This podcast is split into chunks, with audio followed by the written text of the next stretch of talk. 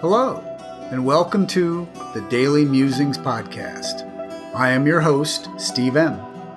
I will be reading the daily reflection from the books Beyond Belief, Daily Musings for a 12 Step Life by Joe C., and published by Rebellion Dogs Publishing, and 365 Tao by Deng Ming Dao, published by Harper One.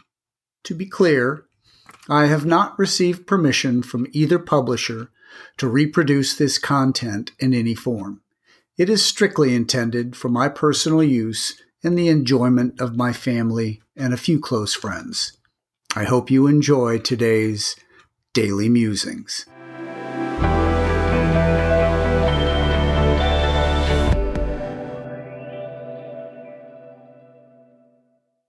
October 7, 365 Tao, Day 280.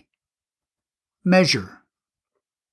Birthdays, anniversaries, memorials, festivals measure our progress on the path. How old are you? Have you made a life you can look back on and be satisfied? How long have you been practicing your devotions? Can you look back on years of unbroken progress? How long has it been since a significant world event? Has the world gone any further in creating collective good?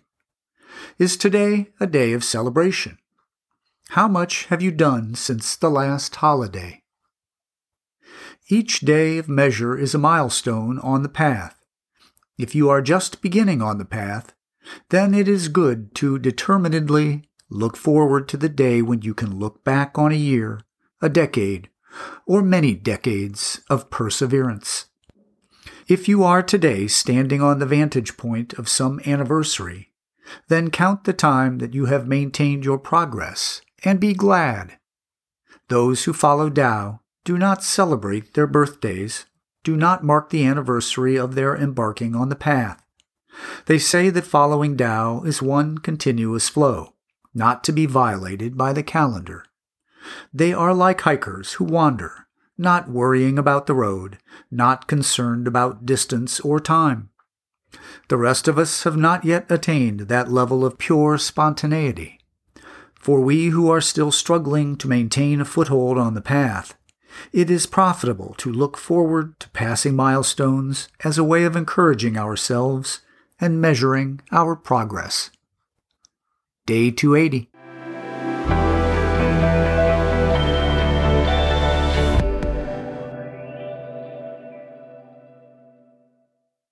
And now, Beyond Belief, Daily Musing for October 7. Today's quote Fear is a question. What are you afraid of, and why? Just as the seed of health is in illness, because illness contains information, your fears are a treasure house of self knowledge, if you explore them. Marilyn Ferguson, 1938 to 2008. What some of us think of as meditation is what a therapist would call rumination. Obsessive preoccupation is not step 11. Ruminating could possibly be associated with post traumatic stress disorder, depression, or anxiety. Let's look at this process. 1. I feel bad. 2. I shouldn't feel or think this. 3. I am wrong to feel or think this way. And 4. Am I damaged and unfixable? Like someone struggling in quicksand, the more we struggle to fix ourselves, the more we suffer. We may have the best of intentions, and still find ourselves losing ground. So, finding our way in meditation and finding guidance involves a degree of experimentation. We explore feelings. There is no need to mask or force them. Confronted by our fear, anger, and sorrow, we explore instead of judge. Meditative focus can be internal or external. Concentrating on external focal points, like a candle flame or a peaceful sound, may be a preferred starting place for those of us with deep psychic damage not ready to be stirred. Focusing helps still our thoughts. helps us sleep at night and manage stress by day. Inward focus can lead to the what and why of our feelings. We welcome a myriad of thoughts, sensations, and feelings and engage with them with curiosity. Instead of wrestling our way into mental health, we apply loving kindness to the most difficult to treat conditions. A clinical instructor of psychology at Harvard Medical School, Dr. Christopher Germer does just that. He incorporates mindfulness with stress reduction and cognitive therapies and acceptance and commitment therapy to treat depression, chronic pain, and borderline personality disorder.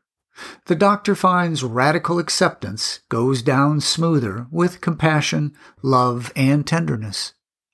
We can honor and make peace with our feelings and experiences. Can I treat my thoughts and feelings as welcome guests, not intruders? Do I see unpleasant feelings as helpful clues rather than punishments to be avoided? What am I feeling now? Why? October 7th.